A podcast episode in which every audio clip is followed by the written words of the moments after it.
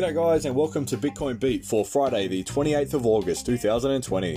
Bitcoin is currently sitting at eleven thousand four hundred thirty U S dollars, up zero point four five percent for the past twenty-four hours, with an average transaction fee of four dollars and twenty-four cents. Now over to the Aussie dollar, where one Bitcoin will cost you fifteen thousand six hundred seventy-two dollars. Just on the price guys, it's been a bit boring lately and a bit more down than up. Here is a tweet from Dan Tapiero at D T A P Cap on Twitter. Prepare to be patient in Bitcoin.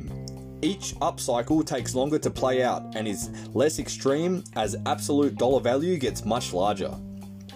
May or may not be another six to twelve months before price breaks up. Should not matter as endpoint price is obscenely higher. Hodlers rejoice. And he posts a chart with that, guys, showing that the cycles do indeed take longer as we go.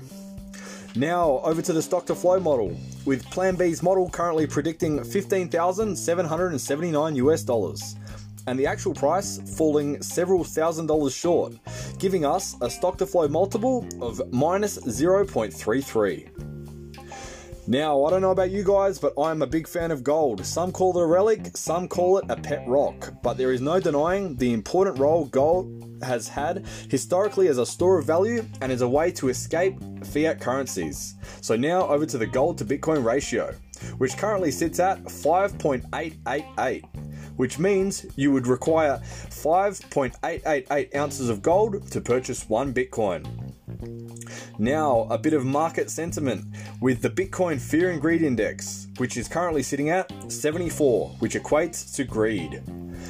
And from Twitter today, both Cameron and Tyler Winklevoss tweeted an article where they propose that the price of Bitcoin could appreciate forty-five times from where it is today, which means we could see a price of five hundred thousand U S dollars per Bitcoin.